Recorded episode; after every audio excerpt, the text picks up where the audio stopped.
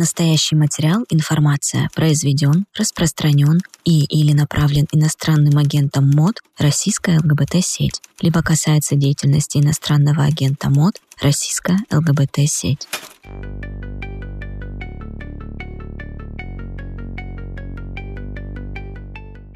Привет! Вы слушаете четвертый выпуск подкаста «Мы тут» от ЛГБТ-сети, и он посвящен знакомствам – знакомством в такое время кто-то может начать негодовать, и мы понимаем ваши чувства. После недавнего признания ЛГБТ-движения экстремистским мы особенно имеем право на разные чувства. Боль, злобу, страх, отчаяние. Но еще больше права мы имеем на любовь, принятие и надежду. Каждый человек рождается с этими правами, и никакие гомофобные кампании и абсурдные ограничения не смогут у нас их забрать. Поэтому главный способ самопомощи сейчас – это искать свои психологические опоры, те, которые будут эффективны именно для вас. Для кого-то это волонтерство и помощь другим, для кого-то семья, работа или активизм, для кого-то планирование иммиграции, для кого-то творчество, вера в будущее, для кого-то новые друзья, новые отношения, новая любовь. Но начать делиться историями знакомств мы хотели бы с комментария юриста, так как если раньше своего человека можно было увидеть по определенной символике, встретить в нужном клубе, то сейчас даже это вызывает опаску и тревогу. В первую очередь нужно говорить о подставных свиданиях, потому что этот тип преступления никуда не делся, он существует уже достаточно давно. Заключается он в том, что людей выманивают на подставные свидания преступники, они избивают людей, записывают на видео компрометирующие сведения, и затем этим видео шантажируют людей под угрозой того, что они распространят видео в социальных сетях или отправят родственникам, или каким-то другим образом придадут публичности. Как правило, на видео пытаются вынудить людей сказать о том, что они встречаются с несовершеннолетними или требуют признаться о том, что человек относится к ЛГБТ-сообществу. И если человек закрытый и не делал никакого камин то для такого человека такие высказывания могут причинить достаточно серьезные последствия. По некоторым делам, а, которые касаются подставных свиданий, некоторые люди даже совершали акты суицида, поскольку не могли оплатить денежные средства, которые требовали преступники, и при этом не а, могли смириться с вопросами аутинга как раз с помощью распространения этого видео.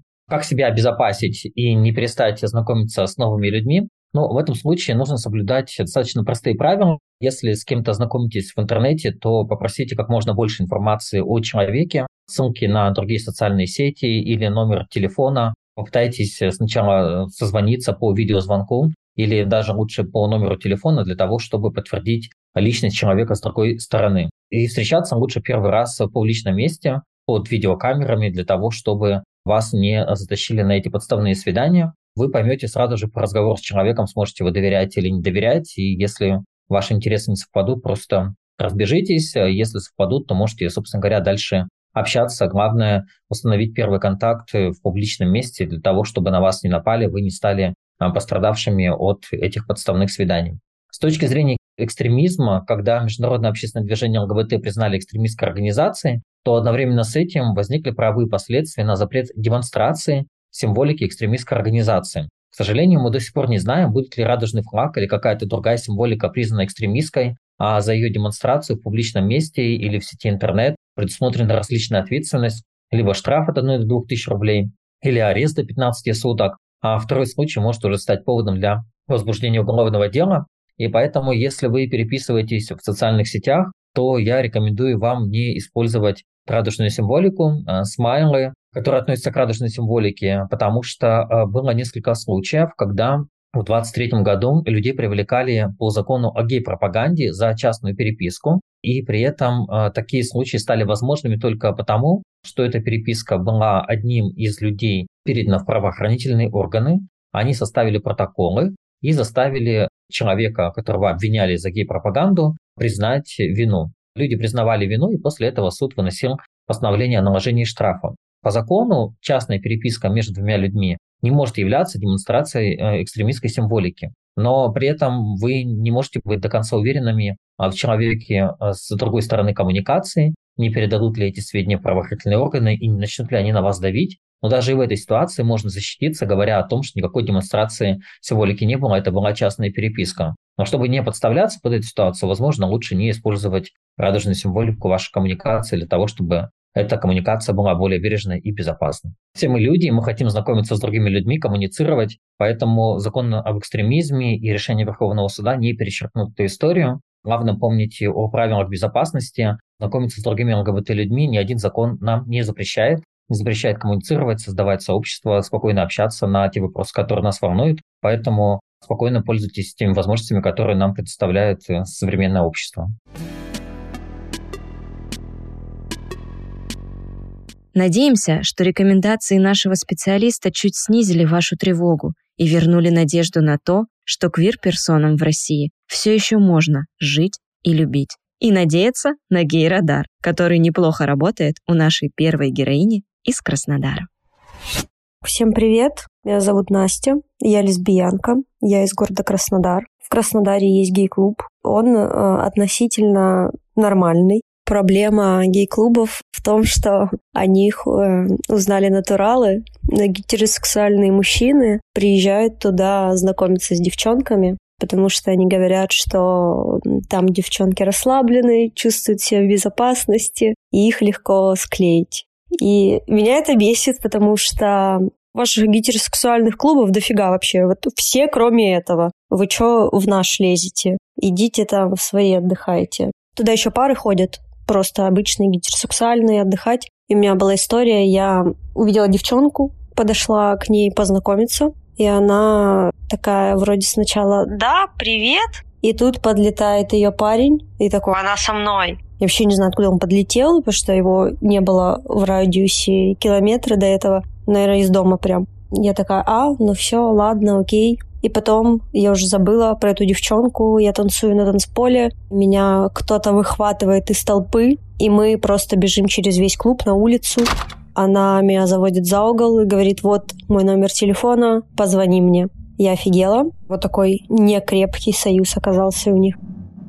И я не стала с ней связываться после этого. И она нашла меня ВКонтакте и сама написала. Мы даже какое-то время, по-моему, обменивались мимасами, но на этом все. За Тиндер очень обидно на самом деле, потому что других приложений э, нормальных я не знаю. Я наткнулась на какое-то новое, я его скачала, и оказалось, что там э, нельзя поставить, чтобы женщина знакомилась с женщиной, там нет выбора. Я просто зарегистрировалась, и у меня через пять секунд было миллион сообщений от мужиков. Я такая, так, все, удаляем это. Я вообще такая, что я бы прям на улице знакомилась, но мне кажется, ни одна девчонка это всерьез не воспримет. Будет думать, что это какой-то пранк, и ее снимают. Тиндер вот э, самая оптимальная была вещь. Как обычно, санкции отразились плохо только на самых простых людях. Но там тоже свои минусы были, потому что там очень много пар, которые ищут себе третью, почти все, вот 90%. Приходилось от них отбиваться, потому что это даже если указываешь там «Пары, не пишите мне, я лесбиянка, жесткая», они э, все равно это игнорируют и пишут тебе. Я вообще могу просто в Инстаграме написать еще девчонке, если она мне понравилась. Ну, нет и нет. Э, если да, то вообще отлично. Есть же такая штука, как гей-радар. У меня вроде неплохо работает. Еще до принятия закона об экстремизме квир-персонам из маленьких городов России было сложно находить себе вторую половинку. Среда, где все друг друга знают и осуждают, особенно учат быть осторожным. Но даже в такой среде можно сохранить в себе интерес к людям, желание общаться и создавать пусть и не любовные, но дружественные связи. Привет, меня зовут Лина. Я из небольшого города недалеко от Екатеринбурга.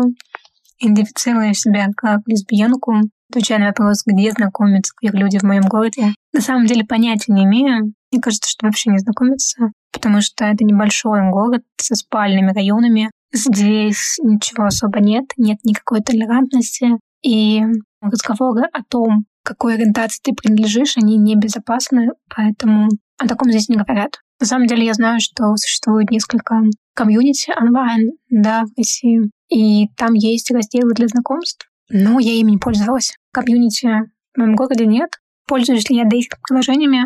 Нет, не пользуюсь. опять-таки, не вижу в этом смысла. Я не понимаю, как это делать безопасно, потому что там надо вкладывать свои данные, надо рассказывать о том, кто я и так далее, прикладывать фотографии. И как будто бы это не то, что я хочу делать. Это слишком сильно повышает мою уязвимость, повышает мое чувство тревоги, и я на самом деле переживаю, поэтому нет, я такими вещами не пользовалась. Хотя, наверное, мне было бы это интересно, если бы я жила в каком-нибудь большом городе, или если бы в России стоял вопрос чуть мягче с а, безопасностью, тогда, наверное, да. Но я могу рассказать, что я пользовалась рандом кофе. Это такое приложение тоже для знакомств, для общения.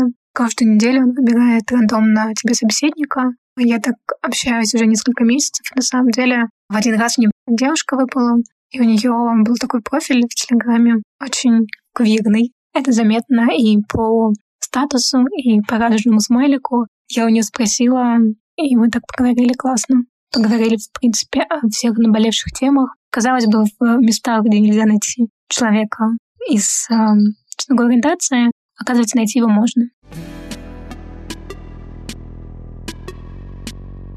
Перед историей нашей следующей героини захотелось напомнить цитату Вуди Аллена. «Бисексуальность вдвое увеличивает шансы на знакомство в субботу вечером». И я бы дополнила, что точно так же она их сокращает. К сожалению, не только у гетеросексуальных людей, но и внутри квир-комьюнити есть предубеждения насчет бисексуальных людей. Мужчины боятся, что бисексуальная партнерка уйдет к женщине, женщины, что к мужчине, и многие просто предпочитают не связываться, как это случилось с нашей следующей героиней.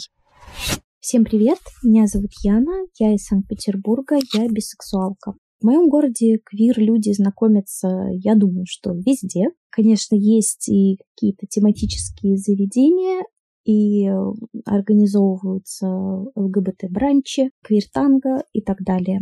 Но я к своим 30 годам перестала особо вертеться именно в круге ЛГБТ-людей, в отличие от того, как это было лет 10 назад. Поэтому такие заведения я не посещаю, как правило, и все-таки в основном пользуюсь дейтинг-приложениями. Тиндер, как мы знаем, сейчас не работает, но существуют приложения для лесбиянок в том числе, несколько приложений. Они в целом удобные, приятные, но у меня с ними возникает единственная проблема, не связанная непосредственно с форматом знакомств. Это все-таки история о бифобии, потому что ориентацию свою я не скрываю, и частенько, знакомясь с девушками в приложениях, я сталкиваюсь с мнением, что я могу человеку нравиться, но его смущает то, что я бисексуалка, и продолжать общение он не хочет. И у многих в анкете написано про то, что они не знакомятся с бисексуалками. Это обижает, но это отдельный разговор. По поводу интересных свиданий, я, живя всю свою жизнь в Санкт-Петербурге, все еще считаю такой феномен, как крыши,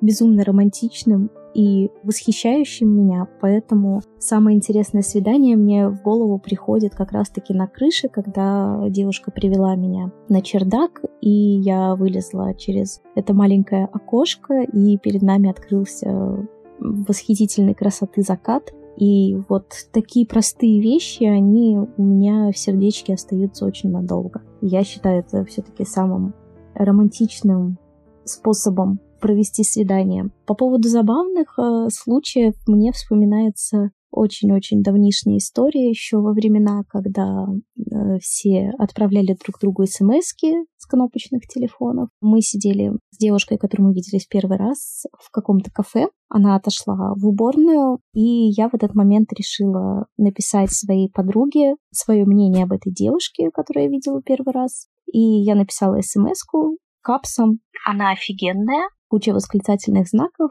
и отправила эту смс не своей подруге, а этой девушке, которая была в уборной. Следом я отправила ей сообщение, что я ошиблась номером. Она вышла из уборной красная, как помидор, пыталась меня убедить, что она не читала мое сообщение, но было очевидно, что она его читала. После этого мы некоторое время были в отношениях. Сейчас я нахожусь в сложных взаимоотношениях, Сложные они потому, что мы познакомились на работе, и женщина, с которой происходят эти взаимоотношения, является моей коллегой, является человеком а, на руководящей должности.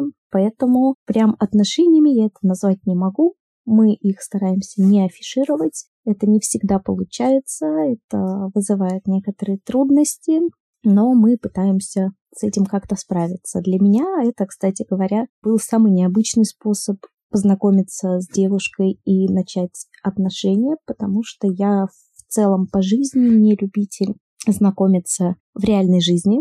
И конкретно, если рассматривать не гетеросексуальные отношения, то почему-то это вызывает еще больше страхов и сложностей. Но так вышло.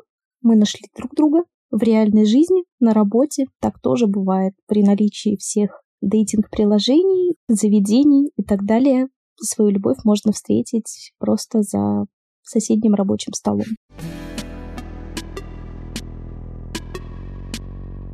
Такие служебные романы мне нравятся. Только грустно, конечно, что их приходится скрывать. Я не оставляю надежду, что мы все доживем до прекрасной России будущего, где можно будет открыто любить кого хочешь, как, например, в Буэнос-Айресе, куда мы переносимся вместе с рассказом нашей следующей героини. Меня зовут Медея, я из э, города Жуковский, это Московская область, но сейчас живу в Буэнос-Айресе идентифицирую себя как женщина, и я вообще не знаю, где знакомятся квир-люди. На мой взгляд, по-моему, это какие-то закрытые сообщества, клубы. Но глобально мне это не очень интересно. Со своей женой я познакомилась в Тиндере, потому что это была доступная, классная развлекательная история. Мне всегда немножко было лень и стрёмно куда-то ходить на дейтинг-тусовки, но в смысле даже не на квир, а вообще на любые, потому что мне казалось, что это целое событие грандиозное. И, в общем, не знаю ничего про квир-свидание, не знаю ничего про квир-тусовки, но знаю, что вот э, в приложениях можно встретить свою любовь. Дейтинг-приложениями уже не пользуюсь 6 лет. Э, с того момента, как мы познакомились с Наташей, как-то отпала в этом надобность, но всегда имею в кармане эту классную историю всем рассказать и вдохновить других людей пользоваться дейтинг-приложениями. Необычных свиданий у меня, по-моему, не было, либо я о них уже забыла, потому что каждый день необычный. Я сейчас в отношениях, и мы познакомились в Тиндере. Они длятся уже 6 лет, и это самые классные вдохновляющие отношения, которые я могла придумать. Вот на заднем фоне слышно, как в очередной раз проснулась наша одна из дочерей, и это классно. Мы никогда не знаем, где встретим свою любовь. И тем более, где мы потом с нашей половинкой окажемся. Но пока мы в России, и да, приложений становится меньше, а клубы опаснее, но это только подталкивает квир-людей создавать новые комьюнити. Так что не сидите сложа руки, ищите своих, ищите людей с похожими ценностями и опытом, стройте сообщество вокруг себя. Если мечтаете найти свою любовь, ничто вас не остановит. С вами был подкаст «Мы тут». И если этот выпуск вам понравился, поделитесь им с друзьями и поставьте нам лайк. Спасибо, что слушаете.